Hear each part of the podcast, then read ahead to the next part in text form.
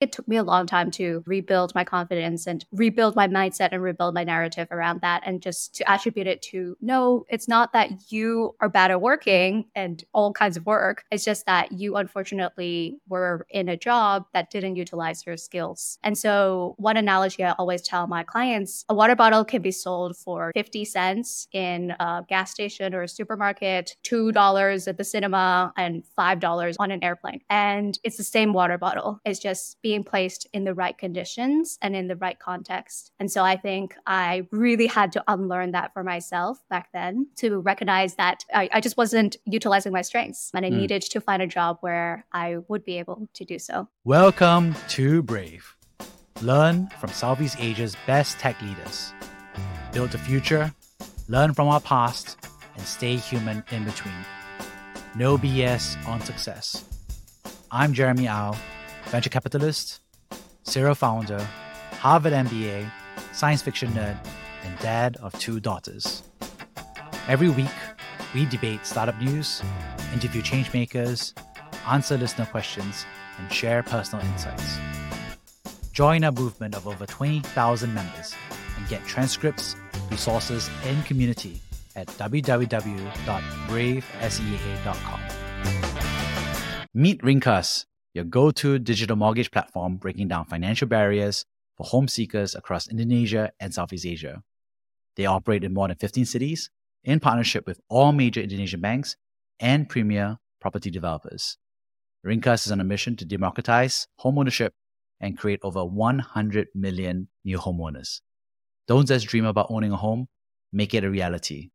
Explore more at www.ringkas.co.id. Hey, Jen, I'm really excited to have you on the show. Uh, you are somebody who has both been in finance, then tech, now career coach and podcast host. Really fascinating journey, and I'm really excited to have you on the show. Thank you. Thank you, Jeremy, for having me on. So excited yeah. to be talking to you guys. Yeah. So tell me about yourself, real quick. Yeah. So I was born and raised in Hong Kong basically spent my entire life there until university. Went to the US and studied economics at Columbia University. After I graduated from university, I started my career at BlackRock in New York. Spent a couple years working there in New York. Did New York was really fun. I think it's time to move closer back home. So I eventually actually moved internally within BlackRock back to Hong Kong. And a couple years later, and I'll go in detail to share why I left finance, but eventually decided to leave finance, moved to Singapore and joined a fashion startup called Style Theory here. Had so, so, so much fun. It was honestly as close to a dream job as I could have possibly asked for. Had the best time there. And I'll also go into detail around why I decided to leave, but eventually after three years working at Style Theory. I did a bunch of roles from business development all the way to helping them set up and run the Hong Kong office, which was super cool. And yeah,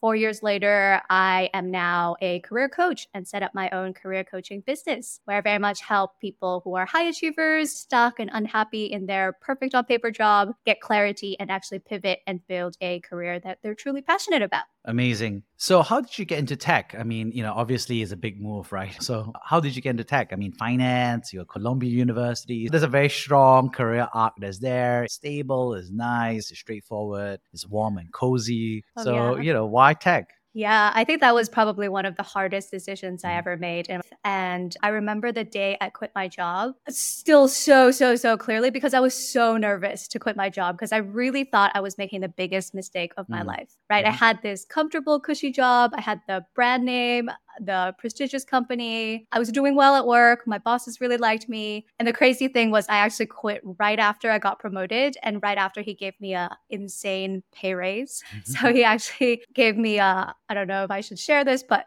hopefully he doesn't listen to this or colleagues don't listen to this. But he gave me like a like 30 40% pay raise. So it was like a really right. substantial pay raise. I was like wow i can't believe i am really doing this. And so i remember i knew i needed to quit my job and i wanted to quit my job but i actually delayed my conversation with my boss for an entire month. I was just so scared to actually make the decision to it and i think it was crazy because when i went into that conversation i was so nervous and i was really on the verge of tears. And he was just like the nicest this most supportive guy. He was like, you know, I totally understand where you're coming from. I always knew you were meant for bigger things than working here. I always knew that there was other things that you were interested in life, and I always knew that you were more capable and could do a lot more things than you are doing here at BlackRock. And so he was the most supportive manager in the entire process. And honestly, I think I've been so lucky. I think he was so supportive in my entire career journey and also in terms of supporting me in my decision to leave. But anyway, back to your question, which is why I decided to leave. so the story is I actually knew I wanted to leave BlackRock six months into the job, but I hmm. stayed for seven years, which is what? absolutely insane. If Wait, I, what? Are, yeah. are you missing some numbers here? no, you heard me right. So really, six months into the job, I knew this wasn't the right job for me, but it took me seven years to figure out what exactly I wanted to do next because I was someone who was really good at following instructions. And so hmm. basically, mm. my entire life, I've been told to do certain things. And I was really good at doing those things. And so I was told to get good grades. So I got good grades. I was told I needed to get into an Ivy League university. Okay. So I go um, and apply and get into an Ivy League university. And then I was told you should probably study economics because it leads to a lucrative career path. And so I did. So I actually wanted to study art history. uh, but my parents were like, well, what are you possibly going to do with an art history degree when you graduate? How are you going to make money? And I was like, you know what? Yeah, I guess you're right. I also don't know how to answer that question. And so they strongly encouraged me to rethink my decision to pick maybe a more practical major. And so I did. I studied economics because I know it leads to a very stable, lucrative career path and many doors can open with an economics degree. And so when I graduated from school, everyone around me was applying for jobs in finance. And so I was like, well, okay, I also have to get a job in finance. And looking back, obviously, I would not be happy at this job because I did not really choose to study the major I chose. and I also did not really choose to be in finance. But I think I got into that job and I was just so shocked. I think it was really the first time in my life where I was like, wow, I've reached all the thing that everybody wants, right? It's like I have accomplished all these things that everybody would want to have on their mm. resume. Mm. And I've got this fancy first job and this is what people want. So right. why am I unhappy? And right. I think that was just such a jarring experience to me. It was such a shock. And it was really the first time where I realized that society's definition of success is not my definition of success. Mm. And that's okay. But the big question mark I had for myself is okay, well, if I don't want this, what do I actually want? What is actually my definition of success? Mm. And I had no clue. and it's because I basically spent my whole life delaying gratification, right? I was always told that I should do this and not do the thing that I was mm. actually interested in. And so there were always goals in my life that I had to achieve. And I thought, okay, I need to achieve it because it's like the right thing to do, it leads to good outcomes, etc. And it was always at the expense of doing things that I really enjoyed. I always had a more creative side to myself where I really liked drawing. But I remember growing up, it was very much like, don't waste time drawing things that don't really lead to much. Like maybe you should go back to studying. And so, yeah, so I guess I was your kind of stereotypical obedient child growing up. and so I never really pushed back, right? I was not a rebellious child. I mm. never really pushed back. And so my entire life, I never really did a lot of self reflection in terms of figuring out what it is that I wanted to do for myself. I was just very good at following what people told me was the right thing to do. And so I hit this crossroads in my life where I started my job at BlackRock. And a couple months in, I was just absolutely miserable. It just was not the right job for me in terms of skills. I think it was honestly still today I make a joke out of this, but I truly feel like they hired the wrong girl. There were two Jennifers wait, how, that both graduated. They, they, kind of hired a wrong Jennifer. I mean, they gave you a pay raise and they didn't fire you after six, seven years. Wait, wait. I know. Okay, I, just, I feel like I gotta give some affirmation here. Anyway, thank so you. tell me the story about it. how like, you know two Jennifers here. but, but, I think the first job I had at BlackRock really was a very bad fit for me. So basically, uh, it was like a data analytics type of role. Right. I graduated with a liberal arts degree. I didn't know the first thing about what a database was, let alone how to query databases. I had no clue how to write code, and this job was all about querying databases and writing code. I guess the joke that I used to make was there were two girls both called Jennifer, both graduated from Columbia. The other girl was an engineer, and I was not. and I think they the just forgot who they. Oh, see, come on! I They know. picked you. They totally picked you. Oh, come on! You said, "Oh, it was Jennifer Ong." I mean, the same uh, Mandarin name.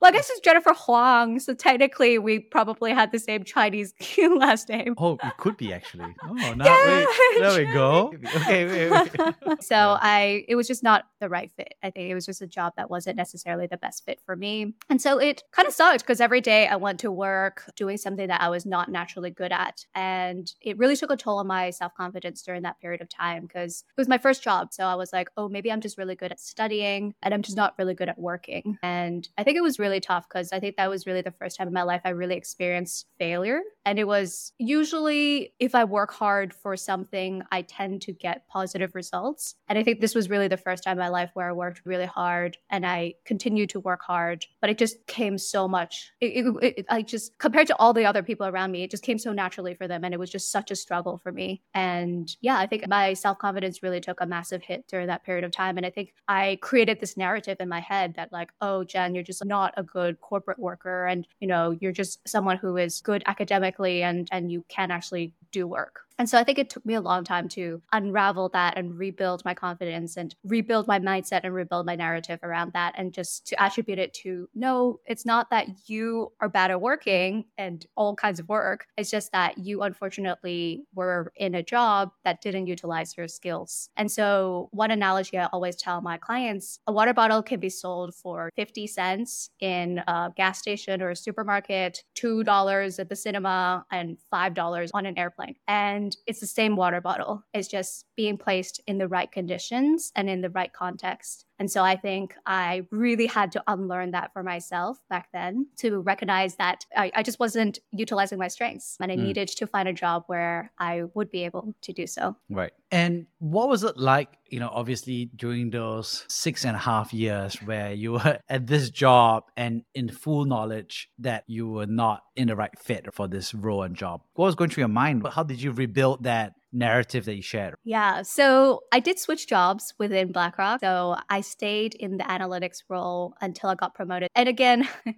looking back, it was so arbitrary. Like I could have left earlier, but I think I just had all these preconceived notions like you can't possibly switch until you're promoted to an associate. Otherwise, people are going to look at your resume and think that you're very fickle and can't hold down a job. And anyway, uh, and I did and then you eventually. stayed seven years. Yeah, 'cause I- That- that- and I'll explain to you why I stayed since well. Yeah.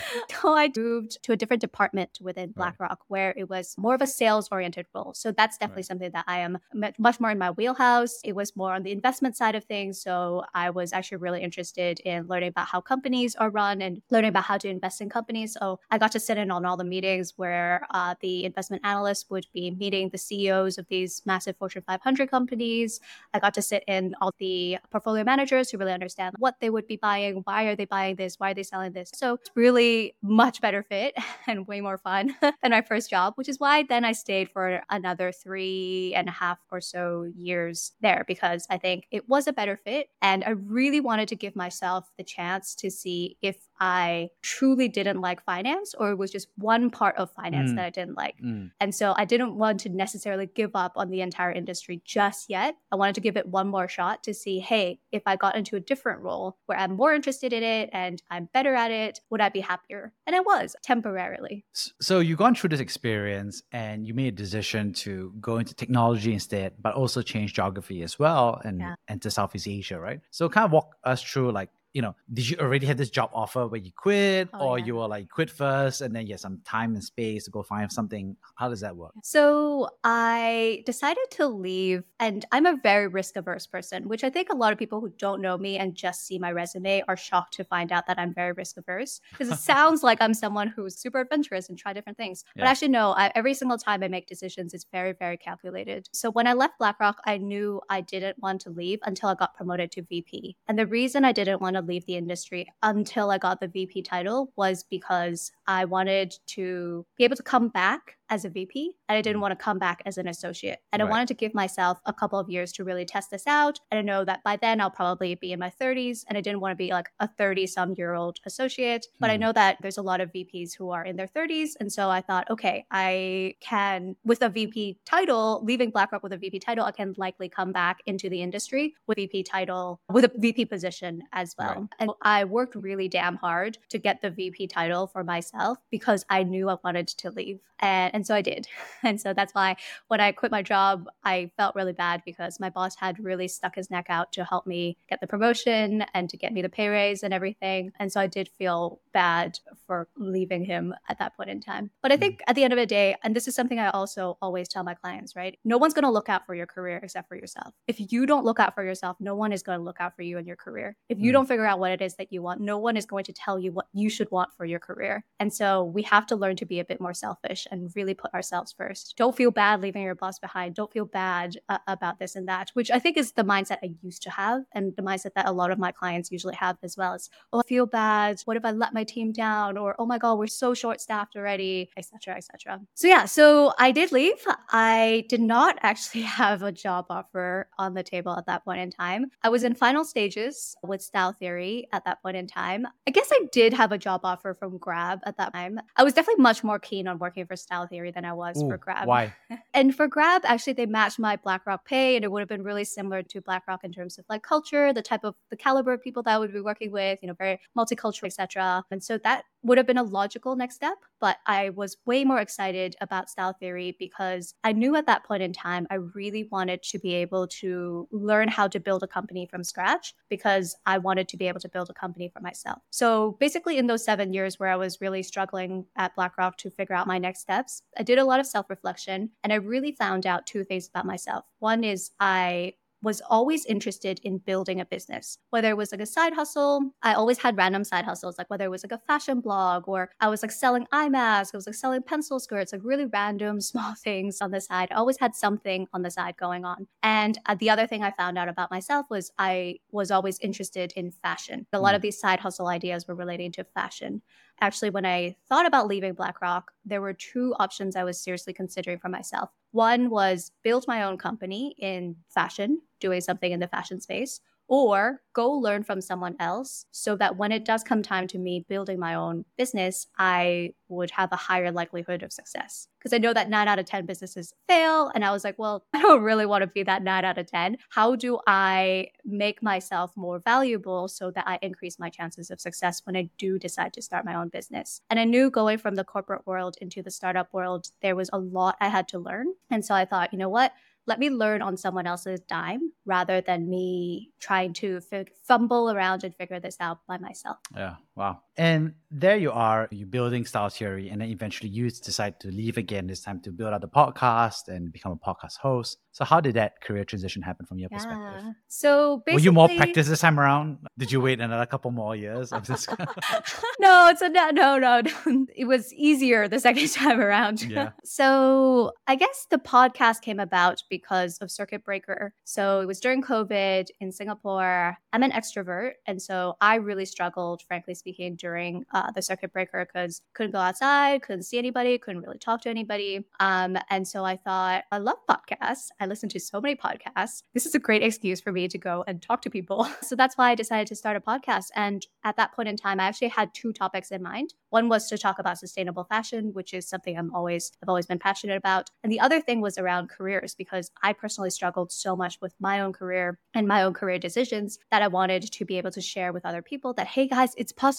You can find a dream job out there. Like I really can't believe I wasted 7 years at BlackRock when I could have had this. And it was just a message that I felt strongly about. So at that point in time, I actually ran a Google survey. I hmm. put together a Google form. I sent it out to a bunch of friends because I couldn't decide which one I wanted to do, right? And so I sent out a Google form and the results came back saying people were more interested in the career topic. And so I was like, hmm. okay, cool, I'm going to start off with career topics and see how this goes. And it's funny because actually at that point in time with, with, Circuit Breaker, I had so much free time, right? So at the same time, I was also starting a side hustle, which was designing phone cases. Mm. And it's really funny because I started them both at the same time, and one died so hard, so fast.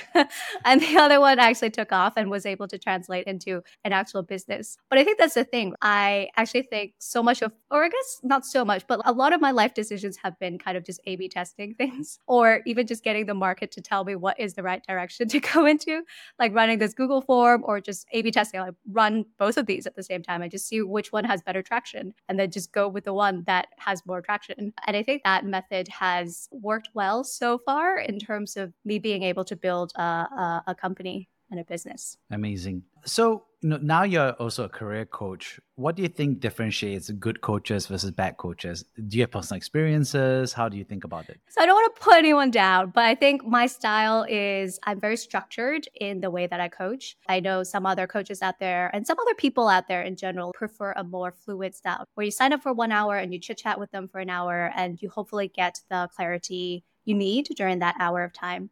And so when I was struggling with my own career myself, I did also hire coaches for myself to help myself see through a lot of my blind spots and, and unpack a lot of the limiting beliefs that I had. And that was the type of coaching style that they had where it was much more fluid in nature. But I always felt really stressed out doing those sessions. And it's hmm. probably a personality thing where I just felt like, okay, I have 60 minutes.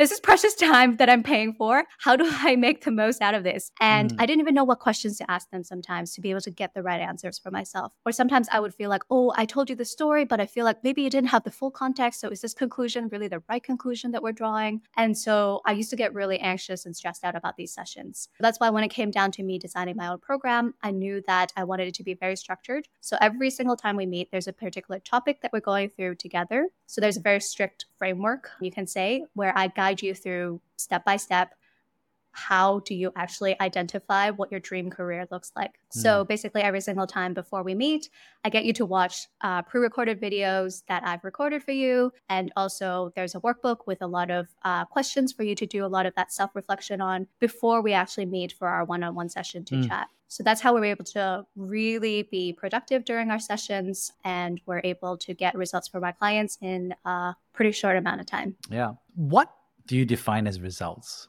So I think for me, the first milestone that I hit with my clients is being able to clearly define what your dream job looks like. So for most of my clients, when they come to me, they're really unhappy with their jobs, even though their resume looks amazing. So they mm. really resonate with my story. Usually I, and I didn't do this on purpose, uh, but it turns out that a lot of my clients are really similar to me. And I think that's mm-hmm. the power of personal branding as well. So usually the people who come to me have a perfect on paper resume, whether they work in big tech or consulting or law, law firms, investment bankers, and they know that they don't want to do this, but they have no clue what they actually want to do. So the first milestone and the first outcome we hit is getting you clarity on what exactly your dream job looks like.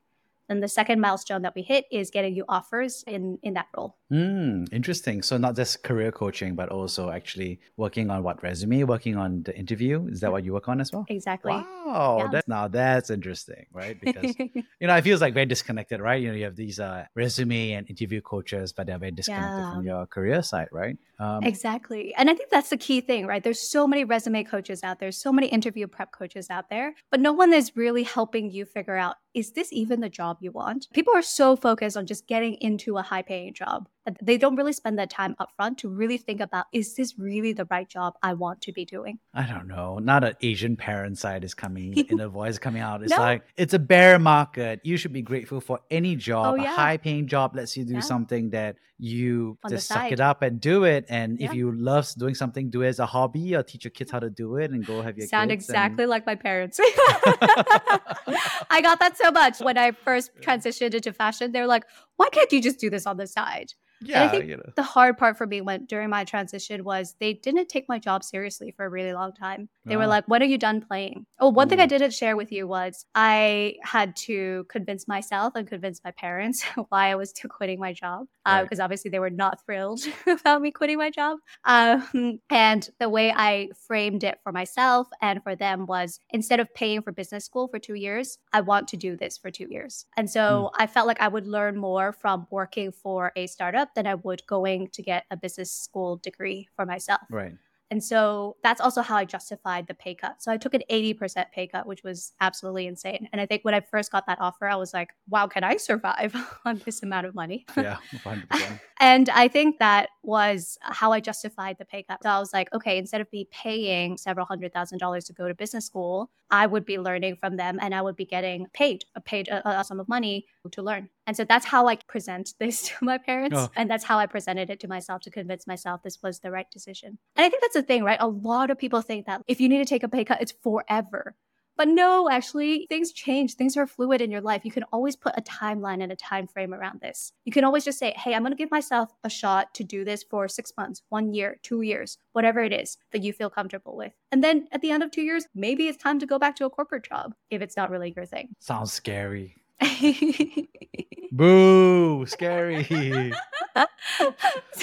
and I think that's why it's hard to go through this alone. So I think that's why people like to I keep them out of their comfort zone because it's really hard for you to be able to rationalize this yourself and be able to convince yourself to take that leap of faith to put yourself out there, right? Um, and so I had help along the way. I'll be very frank and very honest. I've always had coaches for myself, whether it's career coaches or business coaches. I've always had coaches to help me on the way. And I think that's really been one of the quote unquote secret sauce. I think a lot of people like look at my journey and they're like, wow, that's so amazing. You did X, Y, and Z. And yes, like to a certain extent, it was my hard work, it was whatever, but it was also my ability to invest in coaches and experts along the way who have helped take me to the next level. How has coaching or being coached, I guess, fundamentally uh, helped you in some of these previous decisions that you mentioned earlier? So much. I think I used to be someone who was very hesitant to pay for my own education because mm. I think mm. I've always been in a lucky enough position in that my family has always paid for my schooling uh, all the way yeah. up until university. Yeah. So I never had to really pay for my own education. So the very first time I paid for a career coach, I was like, holy moly, this is a lot of money.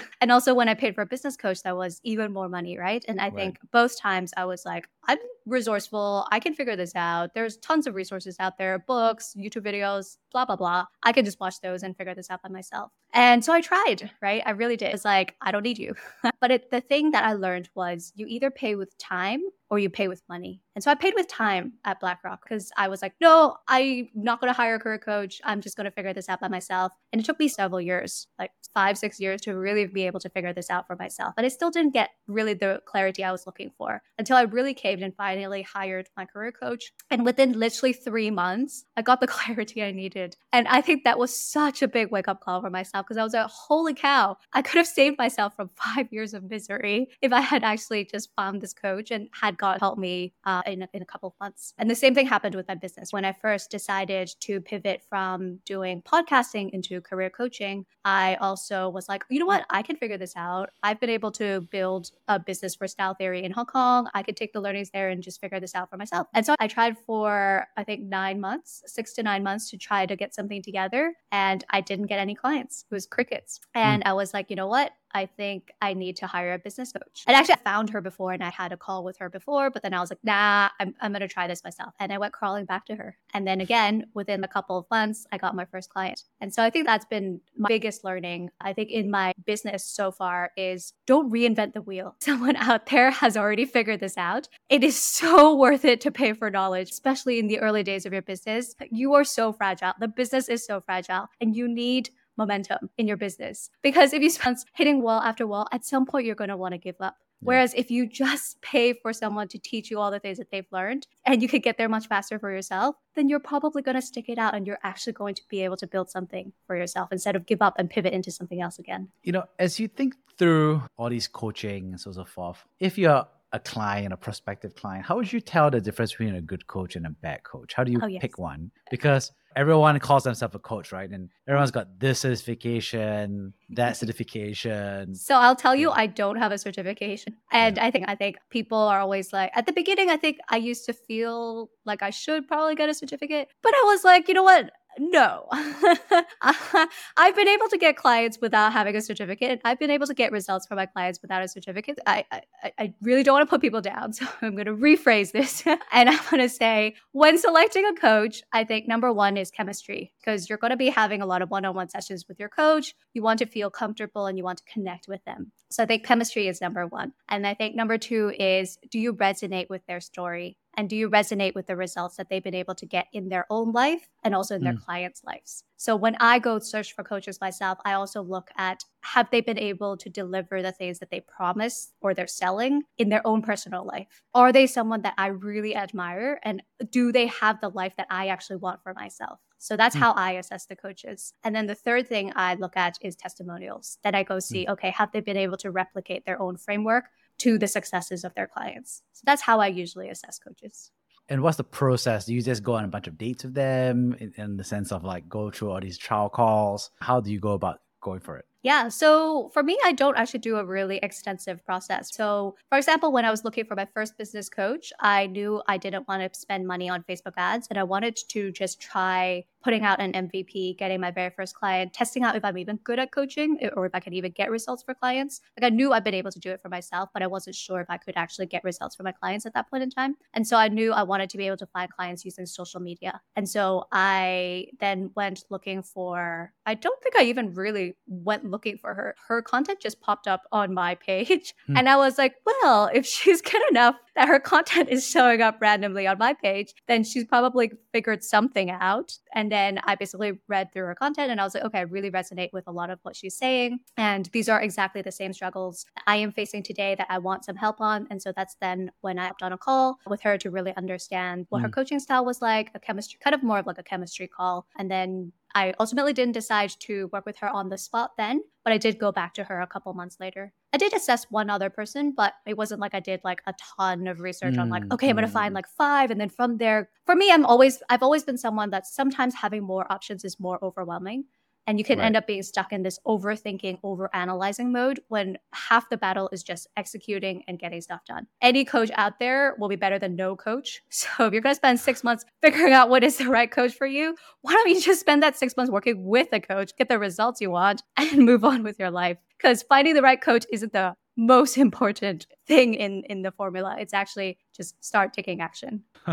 Any date is better than no date. Yeah. I- okay, I think relationship is a little bit different because that's, you know, very long term, hopefully. Okay. so there we are. And could you share about time that you personally have been brave? Honestly, the hardest thing that I've had to do was probably quit my corporate job. Hmm. And I think, yes, like building a business is hard. And I think getting rejected time and time again in coach days was really hard. I think that was probably the second hardest thing. You hear that like nine out of 10 times people reject you, but for you to physically feel that nine out of 10 times, I think that's really a whole other thing. I always prided myself in being someone who was mentally strong, but really constant because in these calls, you really are giving it your all, right? Like you're putting mm. your heart and soul out there. You're really trying to see how you can help the other person. And I remember in the early days, I was like, not closing many clients. So I would be basically having 10 calls and only closing one Right. of them. And so for me to constantly go through that and want to put yourself out there for that 10th time, I think that r- mental Mm. willpower to really care. So that was really tough. But nothing, really, truly nothing comes close to when I had to quit my job. I think Mm. really, truly, for anybody out there who is thinking about leaving their corporate job, who's scared about doing it, trust me, every other thing afterwards is way easier than this decision that you're making for yourself. Because truly, I really felt like that was the scariest thing. Because I really felt like I was basically turning my life upside down and I was Mhm. giving up everything that I was taught was the right thing to do. And I was giving up everything that society said is like the right thing to do. And I was really going into this new path that was quite uncharted for myself because I didn't have a lot of friends who were like entrepreneurs or I didn't really like my network was really just people who were like corporate life, finance, you know, like I just didn't really know that kind of people. And so I think for me, that really was the hardest thing. A lot of it was unpacking a lot of like societal pressure, family pressure, parental pressure, and even just pressure on yourself, right? Like I think I always viewed myself as like, okay, I am someone, I guess I viewed myself a certain way. I was like, I'm someone who going to work hard and be successful. And I think I always viewed myself as Hmm. having a corporate job and climbing up the corporate ladder and to give all of that up and reframe all of that to a completely different narrative was really hard. And I remember the first day I joined Style Theory, or maybe the first month, let's say, the first hmm. month mm. of me being at Style Theory, where I didn't have to wear corporate clothes. I could go to work in whatever. Yeah. Was such a weird feeling for myself. And I actually felt so uncomfortable. Usually people are like, yay, I can wear t-shirts and stuff to work. I was so uncomfortable because I was like, who am I? I don't dress in corporate gear anymore. I don't need to wear shift dresses. I don't need to wear blazers. I can just show up in flip-flops and sundresses and whatever. And I think that really was the hardest thing I had to do to reinvent almost myself. Yeah. You said about reframing into a different success narrative. Mm. What is your success narrative today from your yeah. perspective? Yeah. So I think for me, it comes back down to my values. And I think this is what I always coach my clients on, right?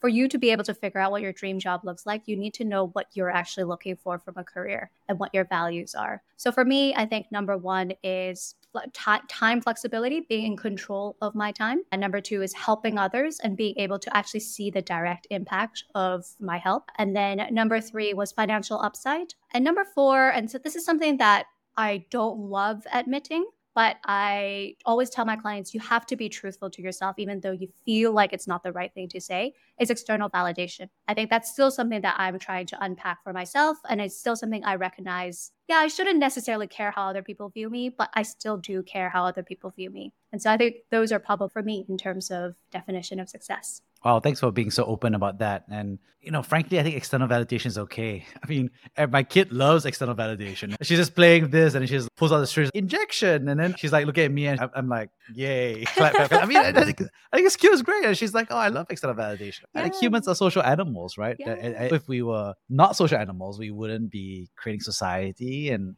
external validation is a normal thing. If all of us were only internally validation required, then we wouldn't build a community we would be building. It's true. Right? It's true. You're right. Thanks for making me feel better about it. I mean, you can't have a village if everybody is as totally like 100% self reliant. You have to give validation and you want to receive validation, and that creates a village, right? Yeah, exactly. Yeah, yeah.